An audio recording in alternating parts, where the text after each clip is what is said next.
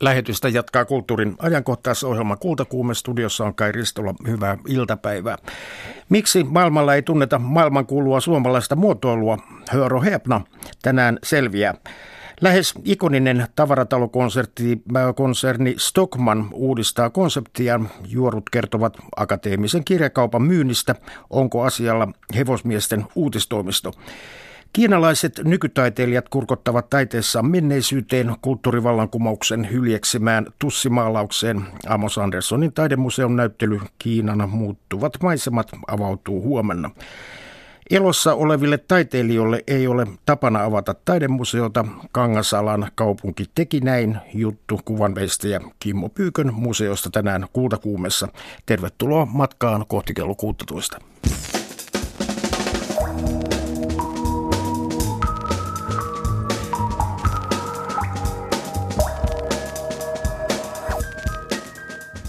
Tervetuloa Kultakuumeen studion Helsinki Design Weekin toimitusjohtaja Kari Korkman. Kiitos. Sekä design-toimittaja Hannu Pöppönen. Kiitos. Vuonna 2005 perustettu Helsinki Design Week on Pohjoismaiden suurin muotoilufestivaali vuosittain syyskuussa järjestettävällä monialaisella festivaalilla näyttäytyvät muotoilun eri osa-alueiden lisäksi muun muassa muoti, arkkitehtuuri ja kaupunkikulttuuri Kari Korkman, mitä Helsinki Design Week tekee muotoilun eteen eri tavalla kuin Suomessa on totuttu tekemään?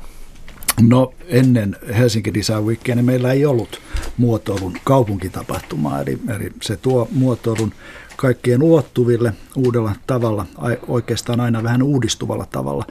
Se on myös yhdistävä tekijä, eli, eli Helsinki Design Weekin alustassa toimivat korkeakoulut, yliopistot, yritykset – kunnat ja muotoilijat. Eli, eli tuota sen, sen tehtävä on vahvasti tämmöinen, tämmöinen kokoon saattava. Ja, ja tuota, me ollaan myös hyvin verkostoiduttu kansainvälisesti.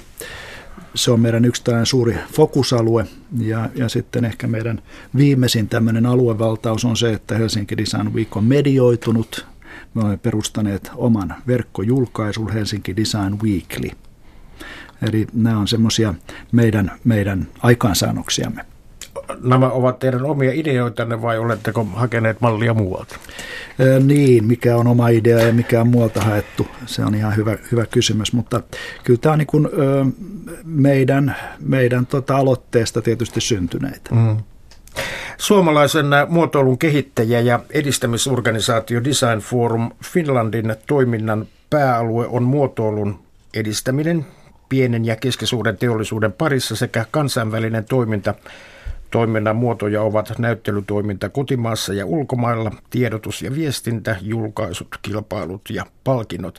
Design Forum Finlandin toimitusjohtaja Mikko Kalhama erosi maanantaina. Yllättikö Mikko Kalhaman ero? Hannu Pöppönen. No Design Forumilla on mennyt jo pidempään aika, tai aika vaikeat ajat olleet heillä kauppa on jouduttu lopettamaan, näyttelytoimintaa on jouduttu lopettamaan, kansainvälistä viestintää on jouduttu supistamaan, niin siinä mielessä se ei yllättänyt kyllä, että, siellä on suuremmat muutokset nyt meneillään ja, ja strategiahan uudistetaan, että, että varmaan tämä on osa sitä. Mm. Kari Korkman. Niin, no siis ei tämä ehkä sillä lailla yllättänyt. Nehän on pienet kuviot tällä muotoilualalla ja, ja Mikon kanssakin on tässä vuosien aikana asioista keskusteltu avoimesti vuodesta 20, 2006. Hän on toiminut siellä ja, ja ehkä, ehkä on aika katsoa vähän uusia kuvioita. Mm. Kuunnellaan, miten hallituksen puheenjohtaja Ulla Uimonen kommentoi Kalhaman eron syytä ja Design Forum Finlandin tulevaisuutta. Design Forum Finland hallituksen äh, puheenjohtaja Ulla Uimonen, tuliko toimitusjohtaja Mikko Kalhaman ero teille yllätyksenä? Ei se tullut. Me ollaan yhdessä Mikon ja hallituksen kanssa viety eteenpäin tämmöistä strategian uudistamista. Ja Mikko tässä vaiheessa koki itse, että tämä on hänelle hyvä aika siirtyä uusiin haasteisiin. Oliko hallituksella luottamuspula äh, hänen toimintaansa?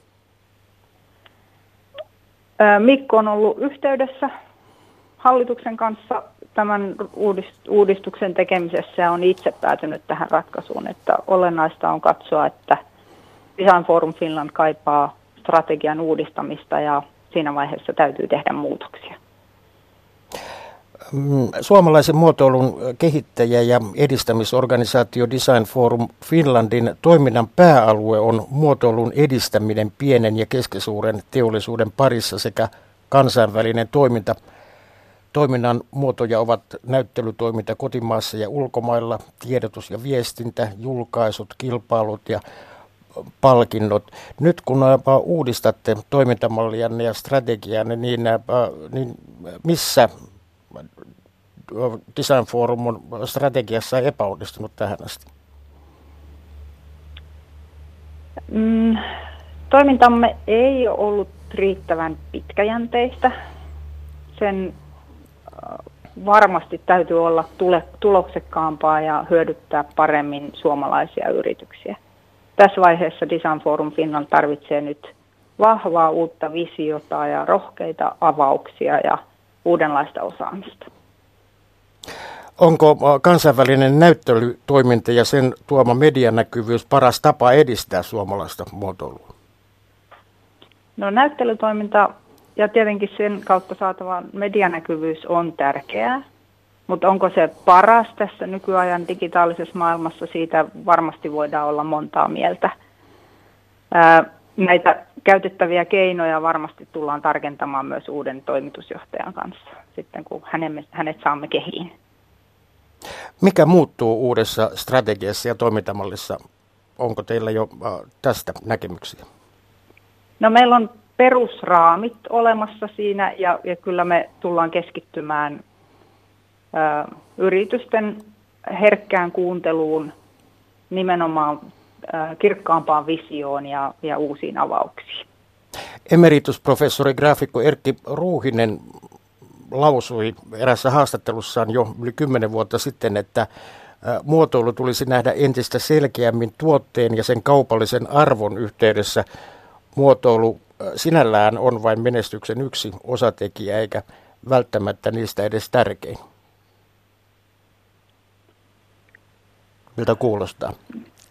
Niin, siis me, me nähdään asia niin, että muotoilu on kilpailutekijä ja pystyy luomaan vahvaa lisäarvoa arvonmuodostuksessa, olisi sitten konkreettisia tuotteita tai palveluita, mitä tehdään. Ja tällä hetkellä vielä edelleen suomalaisissa yrityksissäkin kovin hyödyntämätön voimavara, että, että sen takia Design Forum on olemassa ja, ja uskoo siihen työhön, mitä Design Forumin pitää tehdä ja nyt halutaan tätä työtä kirkastaa ja parantaa ja antaa niin kuin uusi vahva alku Design Forumille. Ulla Uimonen, minkä suuruinen äh, Design Forum Finlandin budjetti on?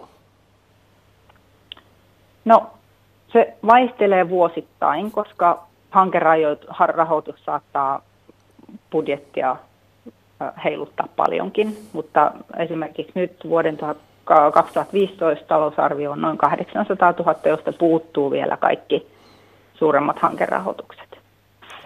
Mistä äh, raha tulee? Mistä kaikista eri pienistä puroista? Joo, no Design Forum Finland on tämmöinen non-profit-periaatteella toimiva yhdistys, joka totta kai toimii suomalaisen muotoilun edistämiseksi. Yhdistyksen perustana on, on oma omaisuus, eli meillä on sijoitussalkku, josta, josta sijoitussalkun tuotosta osa tai pääosa johdetaan, johdetaan toimintaan – tänä vuonna tämä oman, oman rahoituksen osuus riittää noin neljäsosaan koko talousarviosta. Sitten meillä on julkista rahoitusta. Suurin julkinen rahoittaja on työ- ja elinkeinoministeriö sieltä tänä vuonna tähän niin kuin nihilistiseen budjettiin, eli missä jo hankerahoitukset vielä mukana, niin siihen, siihen työ- ja elinkeinoministeriö on nyt rahoittamassa noin 65 prosenttia meidän, meidän osuudesta, ja loput 10 prosenttia tulee yksityisiltä säätiöiltä. Onko rahoitus riittävä mielestäsi? Ää, verrattuna siihen, että kuinka kansainvälisesti panostetaan muotoiluun, niin totta kai tätä täytyy kasvattaa. Et, et kyllä niin kuin suurempia hankerahoituksia täytyy hankkia, jotta saadaan enemmän näkyvyyttä ja enemmän jalansijaa tälle muotoilulle Suomessa. Et hankerahoitukset pystyy muuttamaan tätä talousarviota tosi radikaalisti ja ja tietenkin hankerahoituksessa on on se kuvio, että, että kaikki hankkeet määritellään ja suunnitellaan ja niillä haetaan rahoitusta. Sitä ei vielä takaa sitä, että rahoitus saadaan, mutta aina sitten aloitetaan uudestaan, jos joku meneekin kiville. Ja, ja tämmöinen hankerahoitusorganisaatio on aika haastava, haastava hallita, koska hankerahoitus saattaa sitten vaatia, vaatia isoja joustoja sen niin kuin työmäärän suhteen. Miten haluatte uudistaa äh, Design Forumin rahoitusta? Kyllä, kyllä me tullaan keskittymään tähän hankerahoituksen lisäämiseen erityisesti, että, että me uskotaan, että tämmöisellä uudella rohkealla alulla ja uusilla avauksella ja toisaalta herkkäkorvasella kuuntelulla suhteessa suomalaisiin yrityksiin, erityisesti niihin yrityksiin, jotka ei vielä ehkä osaa sitä muotoilua parhaalla tavalla hyödyntää. Niin tota, heitä kuuntelemalla niin me pystytään tekemään sellaisia palveluja, jotka kiinnostaa ja joihin ollaan valmiita myös satsaamaan. Ja tämmöistä hankerahoitusta varmaan sitten uskoisin, että saadaan paitsi sieltä yritysrintamalta, mutta myös sitten tämmöiseltä kehittäjäorganisaatiolta enemmän. Että. Design Forum Finland hallituksen puheenjohtaja Ulla Uimonen, kiitos haastattelusta. Kiitos oikein paljon. Miten, näinpä, miten kommentoitte uh, Ulla Uimosen uh, sanomisia? No tota, siinä nyt tämä Design Forumin yksi strategia ilmeisesti tulevaisuudessakin on pyrkiä käännyttämään sellaisia yrityksiä muotoilun ymmärtäjiksi, jotka tällä, tällä hetkellä ei muotoilua hyödynnä. Ja, ja, ja sehän on semmoista, niin kuin, sen, semmoista niin kuin sanoman viemistä eteenpäin. Mutta tota, ehkä se on semmoinen asia, mitä mä itse, itse vähän, niin kuin, vähän harkitsisin. Eli, eli kannattaisiko ehkä kuitenkin keskittyä toisaalta enemmän sellaisiin yrityksiin, jotka jo muotoilun, muotoilua käyttävät ja, ja sen sijaan, että että niinkään keskittyisi siihen muotoilun edistämiseen, niin otettaisiin tämän vähän holistisempi näkökulma, jossa, jossa sitten nämä yritykset ja niiden ponnistelut uusien tuotteiden markkinoille saattamiseksi olisivat fokuksessa. Mun mielestä tuntuu aika käsittämättömältä, että, että on tosiaan olemassa yrityksiä vielä jossain, jotka eivät muotoilua kilpailukeinona sisäistä ja, ja tota, niin jollain lailla niin, niin sen työn tai sen viestin vieminen eteenpäin, niin, niin onkohan siellä edes semmoista vastaanottokykyä tähän, tähän, tota, niin, tähän muotoiluun, tai onko se, niin kuin, onko se tuota, oikeanlaista resurssien allokointia? Hanno Peppänen. No mun mielestä siinä oli hyvä tämä idean kirkastaminen ja strategian kirkastaminen ja, ja rohkeat avaukset. Mun mielestä nimenomaan niitä tarvitaan ja, ja niin kuin Design Forumin toimintaan mun mielestä täytyisi ottaa laajemmin muotoilukenttää ja eri alojen edustajia, eri muotoilualojen edustajia, miksei muidenkin alojen edustajia mukaan pohtimaan sitä, miten muotoilua voitaisiin viedä maailmalle esimerkiksi. Ja, ja mä oon Karin kanssa oikeastaan samaa mieltä siinä, että, että en tiedä ymmärsinkö oikein, mutta, mutta että nimenomaan nämä yritykset, jotka käyttävät jo muotoilua, että niiden vieminen ulkomaille ja ylipäänsä mä näen sen kansainvälisyyden, kansainvälistymisen hyvin keskeisenä designfoorumin roolissa. Hmm. Joo, tätä juuri tarkoitin. Lepääkö muotoilun kansainvälistämisen ja tunnettuuden hoito kokonaan Design Forum Finlandin pienen budjetin varassa? Ei. Tietenkin muotoilijoilla itselläänkin on, on velvollisuus tai ainakin heidän kannattaisi yrittää kansainvälistyä myös muuta kautta. Ja tietenkin on paljon esimerkkejä, että ihmiset lähtee ulkomaille eri, eri keinoin. Hankkivat itse rahoituksen, hankkivat itse projektin, minne menevät mukaan. Mutta Design Forum on kuitenkin hyvin perinteinen yhdistys ja se on kuulunut sen tehtäviin, niin se on hyvä tällainen keskuspaikka, ja johon, jota käyttämällä muotoilijat niin vois mm. jotenkin kohdistetusti ja, ja yhtenäisesti viedä ulkomaille. Joo, kyllä mä tässä alle, alle viivaisin yhteistyötä, eli kyllä nämä instituutiot, kuten Design Forum Finland ja sitten yritykset yhdessä. Siinähän ei ole kyllä sinällään mitään uutta. Sitähän Design Forum on koko ajan tehnytkin, pyrkinyt saamaan yrityksiä mukaan erilaisiin kansainvälisiin hankkeisiin, mutta, mutta tota niin, sillä tiellä entistä ponnekkaammin. Suomalaisen muotoilun signaali maailmalla on tällä hetkellä heikko, sanoo Hannu Pöppönen Helsingin Sanomien viime viikon jutussasi haastattelema teollinen muotoilija Hannu Kähönen. Miten se on mahdollista? Kaikkihan tietävät, että suomalainen muotoilu on maailman kuulua. Mutta ketkä on nämä kaikki?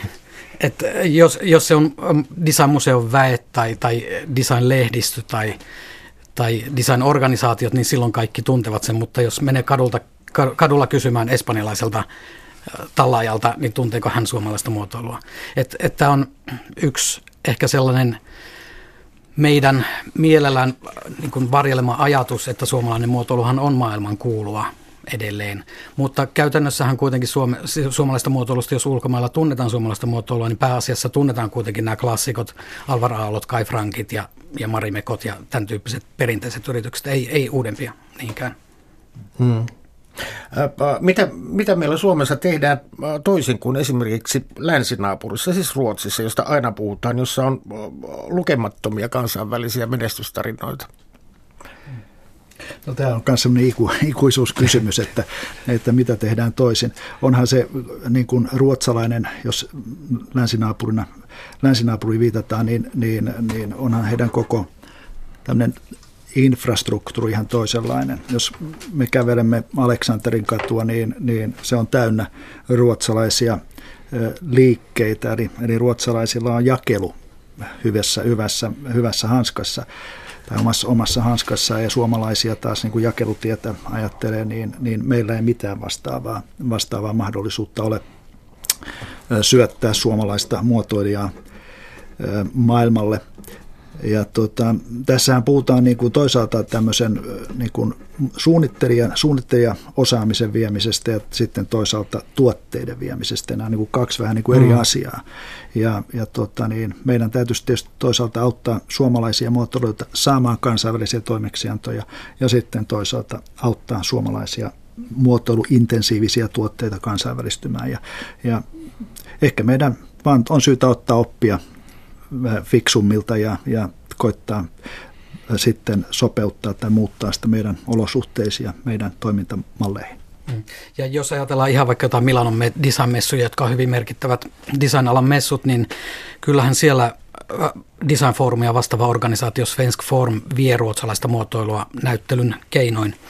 Sinne aika, aika iso ryhmä ruotsalaisia muotoilijoita sillä aina on, ja sitten siellä ruotsalaiset firmat ja muotoilijat toimivat yhteistyössä oikeastaan he niin kuin menee paikkaan yhdessä ja, ja silloinhan näkyvyys ruotsalaista muotoilua kohtaan on isompi. Et suomalaisia muotoiluyrityksiä tai muotoilijoita Milanossakin esimerkiksi on, on vähemmän ja, ja he sitten ehkä menevät mieluummin soolona, soolona sinne esiintymään. Hannu Pepponen, kirjoitat vuonna 2013 ilmestyneessä design-kuplia suomalaisen muotoilun ilmiöitä kirjassasi siitä, miten esimerkiksi kansainvälisellä messulla, niin suomalaiset käpertyvät itseensä, eivät, eivät osaa tulla ulos. Ja, ja, ja minne mennä äh, ihmisten luokse ja, ja esitellä itseä ja tuotteita muutamaa poikkeusta lukuun ottamatta. Mm. Kyllähän heitä varmasti nyt on enemmän kuin aiemmin. Tämähän on se niin kuin tavallaan perinteinen näkemys, että ruotsalaiset osaavat markkinoida itseään ja tuotteitaan, vaikka ne tuotteet ei välttämättä olisi sen, sen parempia kuin suomalaisetkaan tuotteet. Mutta, mutta Tästäkin mä mainitsin tuossa kirjassa yhden esimerkin New Yorkin Design Triennale-näyttelystä, jossa, jossa oli suomalaisia tuotteita mukana, mutta sillä ei ollut näiden tuotteiden suunnittelijoita paikalla lehdistöpäivänä. Ja ruotsalaisia muotoilijoita sillä oli paikalla ja kuinka ollakaan tämä ruotsalainen muotoilija pääsi New York Timesin aika näyttävään kuvaan ja juttuun mukaan, koska hän oli siellä paikalla ja, ja oli hyvin aktiivinen markkinoimaan itseään ja tuotettaan. Menestyminen vaatii riittävän suurta ja näyttävää se vaatii jatkuvuutta. Hyvien suhteiden luominen vie vuosia. Näin linjasi Hannu Kähönen haastattelussasi. Miten, miten luoda näitä tärkeitä kansainvälisiä suhteita? Niin, kansainväliset suhteet on, on ihan avain. Ja siis maailma ei ole muuttunut siitä vanhoista ajoista, mitä tulee henkilökohtaisiin suhteisiin. Ja, ja mä en voi oikeastaan muuta ehkä, ehkä tässä viitata meidän omaan strategiaan, joka on, on verkottua meidän kansainvälisten kollegojen kautta. Ja, ja tota, löytää sitten sieltä niitä ovien avaajia. Eli varsinkin jos puhutaan suunnittelun myymisestä, niin se vaatii, vaatii sitä henkilökohtaista suhdetta. Ja meidän täytyy pystyä sitten vaan tarjoamaan niitä mahdollisuuksia. Ja kyllä nämä näyttelyt, vaikka niitä on tietysti, voi, voi niitä niin kuin parjatakin, ne on, ne on ainakin vanhassa mallissaan, ne on, ne on aika lailla samantyyppisiä, niin, niin kyllä ne on kuitenkin sellaisia kohtaamispaikkoja, joilla on oma arvonsa. Mm.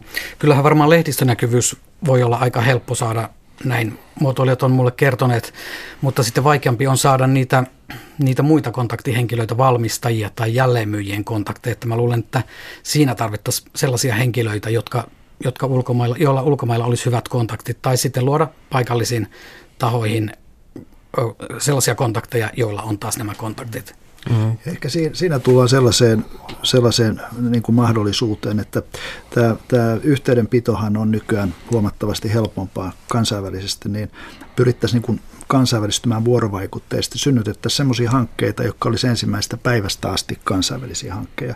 Tämä, tämä kansallinen näkökulma, niin voi kyllä aiheellisesti kysyä, että onko sen aika tavallaan vähän ohi että, että ei maailmakaan pyöri enää, enää niin kansallisin voimin, vaan, vaan meidän täytyy erikoistua, meidän täytyy verkostoitua, löytää niitä kumppaneita.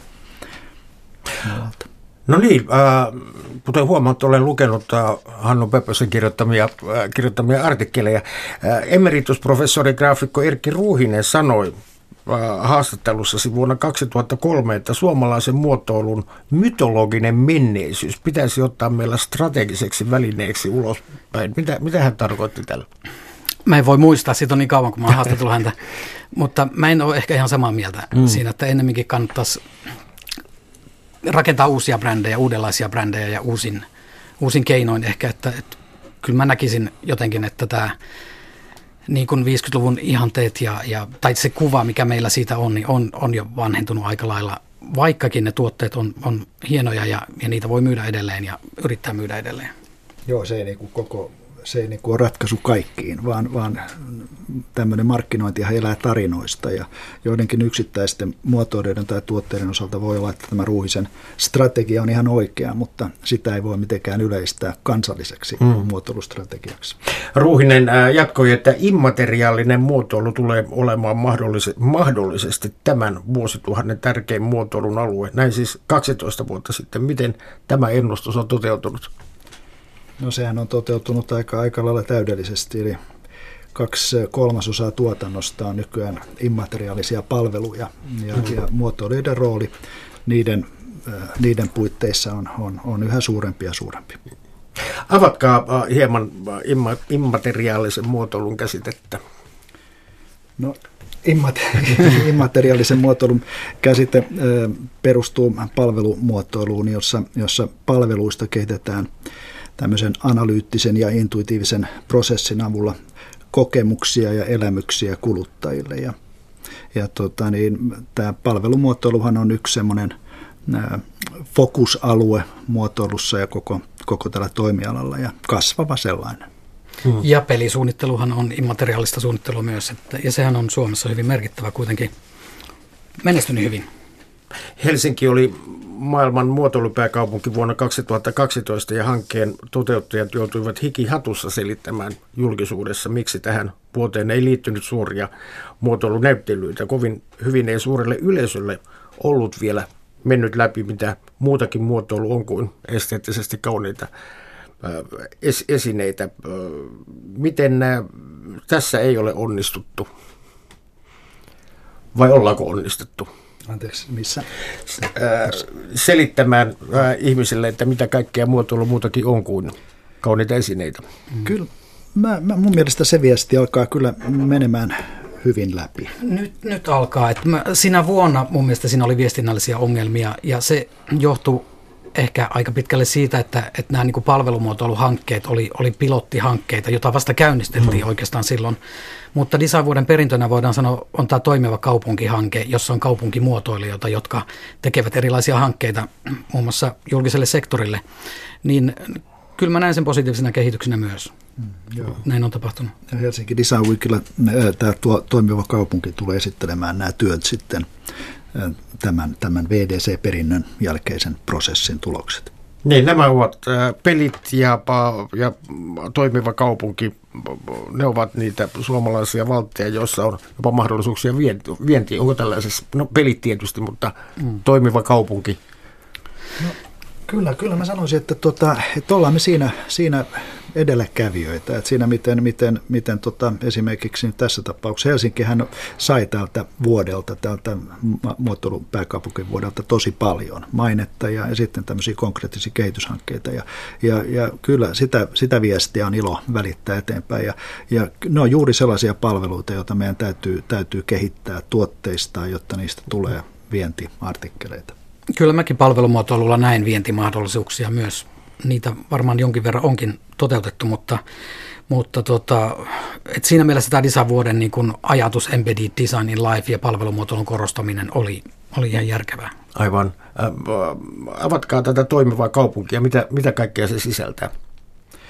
Niin, toimiva kaupunkihankehan on, on, on lähtenyt tästä muotoilupääkaupunkihankkeesta ja, ja tuot, tämmöisenä niin kuin tota, spin-offina ja, ja siellä on, en nyt tarkkaan muista kuinka monta, vajaa kymmenisen erilaista hanketta, jotka liittyy kaupungin organisaation kehittämiseen muotoilun kautta niin, että se kuuntelee kaupunkilaisia, ei ylhäältä alaspäin luotuja palveluja, vaan, vaan niitä palveluja kehitetään ihan samalla lailla kuin fyysisiä tuotteitakin. Eli yksihän on tämä, tämä Staran kanssa tehtävä yhteistyö, siisti työmaa, jolla niin kuin parannetaan tavallaan olosuhteita työmailla ja, ja niin kuin asioiden toimivuutta siellä. Hmm. Lopuksi mainitkaa joku suomalainen yritys, jolla on nerokas strategia ja tuotteiden suunnittelukonsepti, joka on johtanut uskomattomaan kaupalliseen menestykseen. No kyllähän hissivalmistaja kone on, on yksi hyvä esimerkki ja tietysti mm. Rovio peli, pelien puolella. Mm. Ja, ja tieto, totta kai on muitakin pelifirmoja, Supercell ja, ja näin, jotka on menestyneet erittäin hyvin.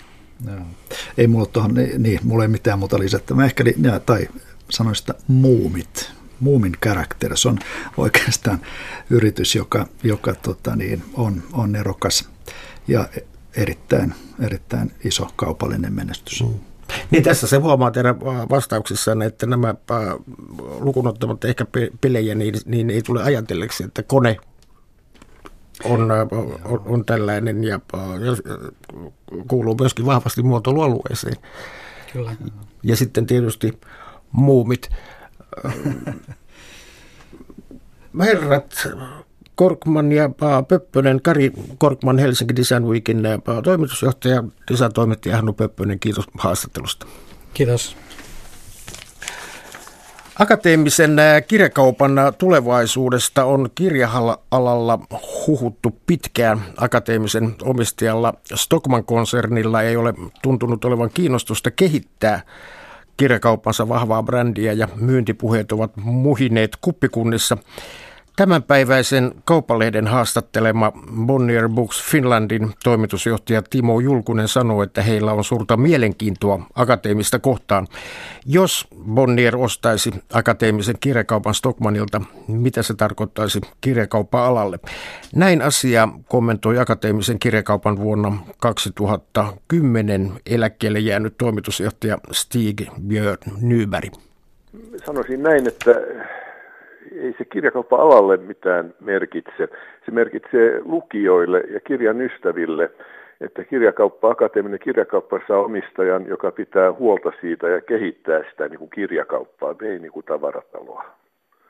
Ähm, mistä voidaan olla varmoja, että Bonnier kehittää sitä? No, onhan se, jos, jos Bonnier on kustantamo, ja, ja sehän on pohjoismainen suurin kustantamo kaiken lisäksi, ja, ja VSO ja Tammihan yhdessä muodostavat Suomen suurimman kustantamon, kun kuuluu Bonniers-ryhmään niin ilman muuta, niin, niin, niin he tekevät sen, muutenhan rahat olisi pois heitettyä, heitettyjä. No mihin Bonnier tarvitsee akateemista kirjakauppaa? No ihan sama kuin mihin suomalainen kirjakauppa, anteeksi, mihin Otava tarvitti suomalaisen kirjakaupan, eli että saavat niin kuin kirjansa näkyville. Ja tähän merkitsee myös se, että jos niin kuin ajattelee akateemista kirjakauppaa, niin akateemisellahan oli ainakin aikaisemmin, niin siellä oli kaikkien kustantamot, kustantamoiden kirjat, kaikki kirjat, mitkä oli ilmestynyt Suomessa, Suomessa niin, niin löytyi akateemisesta kirjakaupassa. Tämä on niin kustantajille myös hyvin tärkeää, että on jakelutie, joka niin kuin pitää huolen, että heidän tuotteensa eli kirjansa ovat niin kuin saatavilla. Ajattelen, että jos tällaista jakelutietä olisi, niin niin, niin, niin eh, sehän olisi turmio kustantajille ja, ja se olisi paha juttu myös eh, lukijoille, kirjan ystäville. Stigbjörn Nyberg, mitä arvelette, minkälaisissa summissa kauppa liikkuu, millä hintaa akateeminen myydään? Sitä, sitä, mä en osaa vastata siihen ollenkaan, että tota, enkä usko, että kukaan edes kertoo sitä, että jos, jos kirja, akateeminen kirjakauppa myydään, niin en usko, että kukaan kertoo, että millä summalla se on, se on myyty. Mutta, no tästä on... brändihän on kova yhä edelleen. Ähm, tästähän on huhuttu jo, jo tuossa talven aikana aiemminkin. Miksi aika olisi otollinen ähm, nytten tai piakkoin? Niin, hyvä kysymys. En, en, niin, en, en, en osaa vastata, johtuuko se siitä, että, että jos Stockman haluaa päästä eroon akateemisesta kirjakaupasta ja kukaan ei ole tähän saakka niin kuin halunnut ostaa sitä tai mitä kauemmin siihen menee, niin sen halvemmaksi tulee hinta. Näin, näin minä näkisin sen, mutta en, en osaa sanoa. No miten näette nyt koko kirjakauppa-alan tulevaisuuden, että mihin suuntaan ollaan menossa?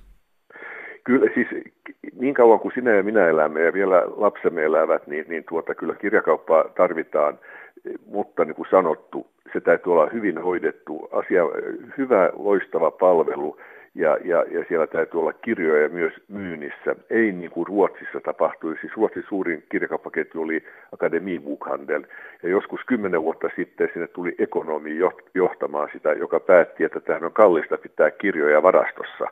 Eli anne, ei pidetä niitä varastossa, vähennetään tittelimäärää ja asiakkaat saavat kirjakaupassa sitten tilata eh, netin kautta näitä kirjoja. No, tähän johti siihen, että mm, myynti syöksyi ja tuota, tämä, tämä ekonomi, joka sinne tuli, niin, niin hän, hän sai potkut ja, ja, ja sitten sitä ruvettiin taas niin kuin johtamaan niin kuin kirjakauppaa ja pidettiin huolta, että kirjoja oli myymälässä ja nyt Akademi Bokhandeln voi oikein hyvin. Näin sanoi Stigbjörn Nyberg. Häntä haastatteli Anu Heikkinen. Akateemisella kirjakaupalla on tällä hetkellä seitsemän myymälää Suomessa.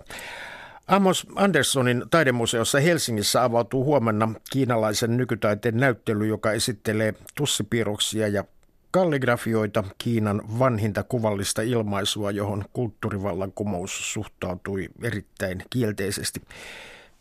Kun Kiinan talous globalisoituu, sen taide palaa juurilleen. Lisa Enkel on juuri palannut näyttelyn lehdistötilaisuudesta. Ole hyvä Lisa. Tosiaan tapasin aamupäivällä näyttelyn kaksi kuraattoria. Tukholman akvarellimuseon johtaja Beera Nurdal on toinen heistä. Hän tutustui aikoinaan kiinalaiseen tussimaalaukseen tehdessään näyttelyä Malmöeseen. Sen yhteydessä hän vieraili useamman kerran Kiinassa 1980-1990-luvulla ja näki sen suuren murroksen. Hän on hyvin innoissaan siitä, mitä kiinalaisessa taiteessa tapahtuu nyt. Det som händer nu inom konsten är att man söker sig tillbaka till sina egna rötter. Och tuschmåleriet är en oerhört viktig del i, för dem. Se, mitä tapahtuu kiinalaisessa maalaustaiteessa, on se, että halutaan palata juurille.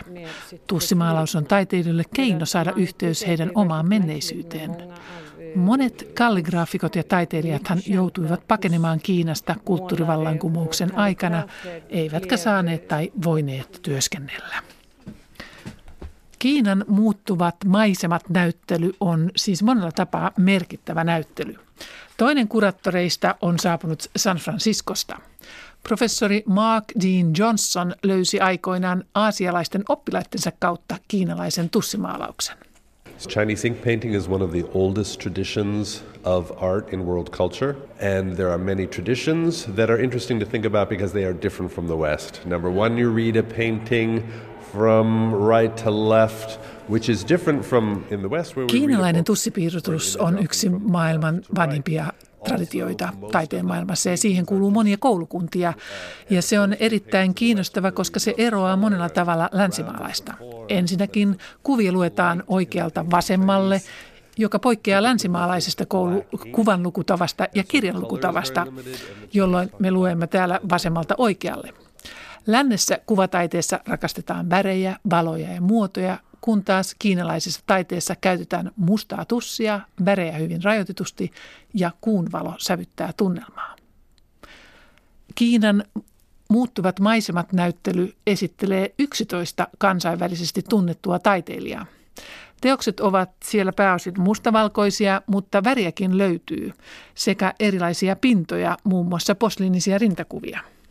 Yksi Mark Dean Johnsonin värillisistä suosikeista on John Jainin kauriita edittävä teos. Yuan Jai's style is a little different because she is the great colorist in the contemporary exhibition. In fact, she is the only woman in the current exhibition as well. Certainly there are many women. Jian Jain tyyli eroaa muista, sillä hän on suuri koloristi tässä kiinalaisen nykytaiteen näyttelyssä. Itse asiassa hän on myös ainoa nainen tässä näyttelyssä, vaikka Kiinassa on paljon naistaiteilijoita. Tämä näyttely keskittyy niihin taiteilijoihin, jotka ovat palanneet klassisen tussipiirustuksen pariin. Nämä hänen maalaukset kuuluvat Gongbi-koulukuntaan ja näissä värimaalauksissa käytetään pigmenttivärejä, joihin sotketaan sideaineeksi kalaliimaa.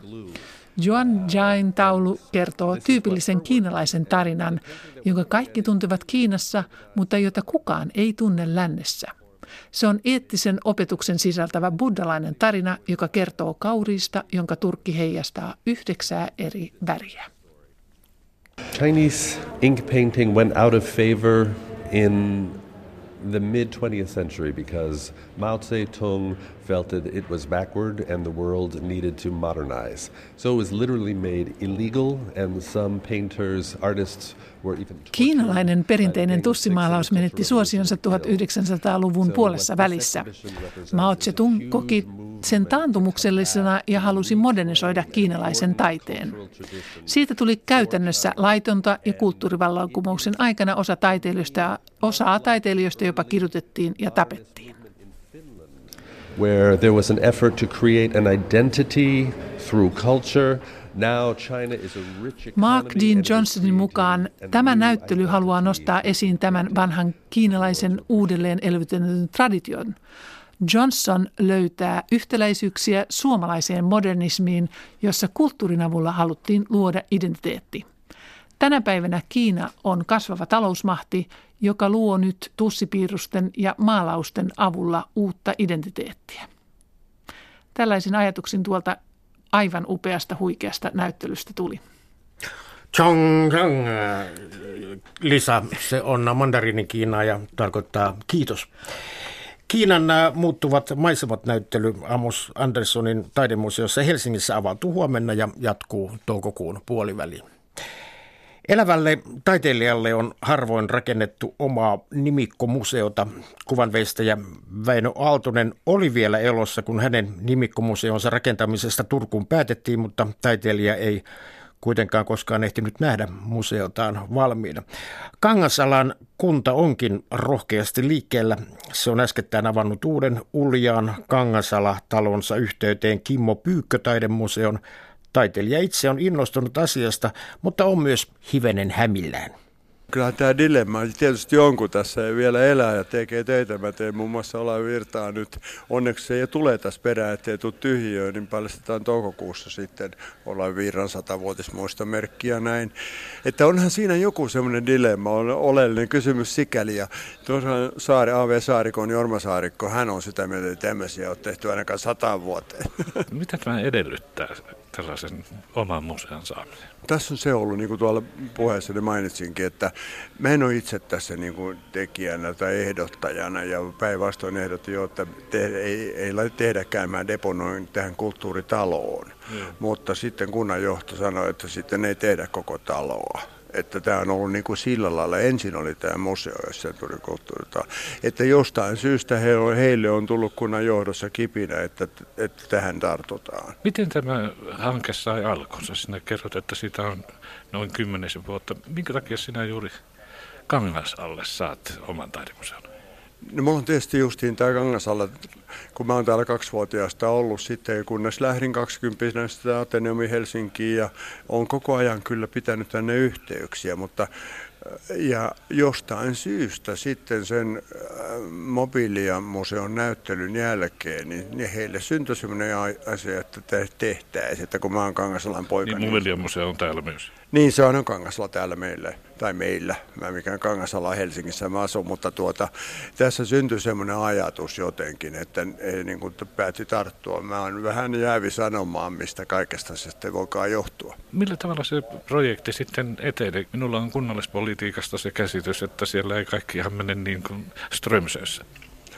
No ei se menekään. Kyllä se, tässä onhan tässä ollut totta kai kritiikkiä paljon, että milloin on suojatiet epäkunnossa, milloin on mitäkin. Ja lapsilta puuttuu lyijykönätkin koulusta, että miksi tehdään tällaista museoa.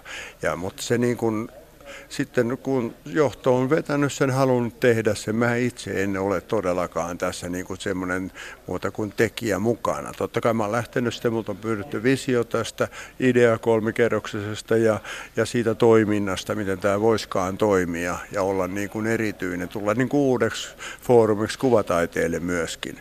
Ja tämä kolmas kerros on sitten, tämä on mun elämän semmoinen kaareni, kuvaus ja kulttuurihistoriaa, monta tuhatta digitoitua materiaalia ja äh, toi presidenttikokoelma tuolla ja, ja näin ja näin. Että tämä pyrkisi olemaan semmoinen, että tässä kolmannessa kerroksessa ei niin kuin pajatso tyhjene niin sanotusti, että aina löytää niin kuin uutta. Ja tämä on, niin kuin mainitsin tuolla, että on niin kuin prologi sille, miksi tämä museo on. Kerro vähän niiden kerrosten, miten niitä käytetään ja mikä niiden merkitys on. Ajatus on se, että noin kaksi alinta kerrosta on, on niin kuin vuosittain mun joku tietty teema, about joku neljä kuukautta pitkä, sitten yksi tai kaksi, ne on aika pitkiä kausia tietysti kutsunäyttelynä. Esimerkiksi edes mennyt akateemikko Mekain Tapper on esimerkiksi alakerrassa, jos häneltä ei saada enempää töitä ja uusia töitä, ja sitten voi olla toisessa kerroksessa joku muu, ja tämä on pysyvä tämä näin, että, ja siitä on vuorotellen, mutta nimenomaan museo kutsuu tänne näyttelijöitä. Tuossa on galleria sitten, johon galleriapohjalta haetaan. Onko tämä museo siinä mielessä, kun joku Ateneum, että tuleeko tänne sinun taiteesi kokoelma? Mähän on deponoinut tänne. Nehän on deponoituja, että ne on tietysti mulla on omistuksessa eikä lahjoituksia suinkaan, mutta tuota, mulla on aika iso ja niitä tehdä on nyt vielä aukikin pari deponointi lisää, että mulla on erittäin paljon. Totta kai töitä on maailmalla erittäin paljon pitkin tuolla Euroopassa, Amerikassa ja näin, etteihän niitä tänne saa, mutta, mutta ne mitkä on nyt ollut ja niitä on nyt ollut kuitenkin semmoinen läpileikkaus tietyistä kausista, joita mulla on useita. Kyllä tässä niin kuin materiaaleja on periaatteessa. No kuinka sitten jos tänne järjestetään, kuten sanoit, noita tuollaisia sinun tuotantosi teemanäyttelyitä, niin onko mahdollista lainata museoista? Kyllä vaan nytkin on tässä ensimmäisessäkin näyttelyssä on Kiasmasta muun muassa ja sitten on, on Keravan taidemuseosta, Hämeenlän taidemuseosta ja sitten on Kuntaliitosta muun muassa on suuri yksinäinen ja, ja sitten tämä on Jaakko Pöyryltä tämä UKK ja meidän yhteistyö. Tämä, niin on, jos siltä näyttää, joka Kekkonenhan on aina ajankohtainen. Täällä tulee olemaan näitä vaihtuvia näyttelyitä, johon, johon Kangasala kutsuu taiteilijoita. Vaikutatko sinä siihen näyttelyohjelmaan? Ajatus on, että mä olen niin mukana tässä toimikunta tietysti, johon on itse saanut valita kolme henkilöä ja meillä on yhteinen kunnan, mä ehdotin puheenjohtaja ja tuotakunta hyväksyy ja näin. Siinä on toimikunta, mutta totta kai on kirjattukin, että niin kauan kun mä tässä hengitän ja työtä teen ja kunnossa olen, niin totta kai mulla on siinä haluankin vaikuttaa toivottu, mutta demokratia yhteisesti hänetä mennään. Kangasalatalon rakentaminen tässä laajuudessa käynnistyi Kimmo Pyykkö taidemuseon hankkeesta. Talon sijoittuvat museon lisäksi myös galleria, salimusiikkia, teatteria, elokuvia ja kongresseja varten sekä kirjasto, kunnanvaltuuston istuntosali ja hallituksen kokoushuone. Arkkitehtitoimisto Heikkinen Komonen Oyn suunnittelema rakennus edustaa tyylikästä nykyarkkitehtuuria. Sen rakentamisessa on ollut mukana taiteilija, kuvanveistäjä Pertti Kukkonen. joka on kehitellyt julkisivujen värjätyn betonin. Mutta palataan Kimmo Pyykkö taidemuseoon. Millainen sen vaihtuvien näyttelyiden ohjelma tulee olemaan? Tuleeko painopiste olemaan paikallisessa vai valtakunnallisessa taiteessa? Kangasalatalon toimitusjohtaja Timo Kotilainen. Se vielä nyt hakee se linja, että, että mihin, mihin suuntaan lähdetään, mutta, mutta tuota, sanotaan näin päin, että vielä on kaikki mahdollista. Kyllä varmaan kuitenkin pääasiassa elävien nykytaiteilijoiden suomalaisten e-, esityspaikaksi tulee. Kuinka sitten tämän museon talous toimii? Onko tämä aivan pelkästään kunnan kukkarosta pois? Museo tarvitsee monenlaista henkilökuntaa, monen alan ammattilaisia. Miten talous on turvattu? Museo on osa Kangasalatalon osakeyhtiötä, eli osa osakeyhtiön toimintaa ja kyllä rahoitus tällä tietoa on tulossa sieltä kunnan, kunnanvaltuuston myöntämästä budjetista. Että sillä nyt ainakin toiminta on saatu käyntiin ja tässä on ollut matkan varrella pohdintoja ja, ja kartoitettu mahdollisuuksia säätiön perustamiselle ja se ei ole nyt vielä ainakaan toteutunut. Että. Tällaisessa museossahan nykyisin on kaikenlaista muuta toimintaa, oheistoimintaa. Millaista Kimmo Pyykkö museoon tulee? Kyllä me lähdetään heti alusta asti kehittämään museopedagogiaa. Tehdään räätälöityjä kierroksia erilaisille kohderyhmille. Otetaan huomioon vauvasta vaariin ihmisiä ja sitä kautta tehdään taidetta eläväksi. Toimittaja oli Seppo Heiskanen. Kuten kuvanveistäjä Kimmo Pyykkö edellisen jutun alussa mainitsi, häneltä on tilattu kotimaisen iskelman suurimman tulkin Olavi Virran syntymän satavuotisjuhlan Hopeinen kuu-niminen veistos Sysmään. Olavi äh, Virta syntyi Sysmässä, koska hänen äitinsä sattui oleskelemaan kriittisillä hetkillä paikkakunnalla. Helsinkiläinen Virta kuitenkin oli lapsuuden kasvuympäristönään Kallion ja Vallilan kaupungin osien puutalokorttelit. Olavi Virran syntymästä on huomenna perjantaina kulunut sata vuotta ja myös Kultakuume muistaa häntä jutussa, jossa kuullaan muun muassa arkistojen kätköistä löytynyt harvinainen haastattelu, jossa puhuu Olavi Virran Rainbow-tanssiorkesterinsa solistiksi 30-luvulla palkanut Harald Taruvuori hieman ennen kuin äh, paria vuotta aiemmin ennen kuin äh, Virta teki ensilevytyksensä. Suomen kansallisteatterissa sai eilen illalla ensi-iltansa Pirkko Saision käsikirjoittama Jussi Tuurnan säveltämä musikaali Slava kunnia. Tämän läpisävelletyn suurteoksen rooleissa loistavat, loistavat laula ja laulavat näyttelijät sekä Lahden ammattikorkeakoulun musiikkiteatterilinjan viimeiset opiskelijat. Kun musiikkiteatterikoulutus Lahdessa nyt lopetetaan, tullaanko Suomessa enää näkemään tämän tasoisia esityksiä? Kysytään huomenna Kultakuumessa. Kultakuumen vieraina ovat Slavan käsikirjoittaja Pirkko Saisio ja säveltäjä Jussi Tuurna. Lauantaina äh, vietetään puolestaan Kalevalan päivää ja Kalevalan päivän aattona on hyvä muistaa, että runonkeräjiä on ollut muitakin kuin Lönnruut – myös läntiset runokeräjät saivat talteen runsaasti Kalevalan mittaista runoutta, jossa Väinämöinen kumppaneinen myös seikkaili.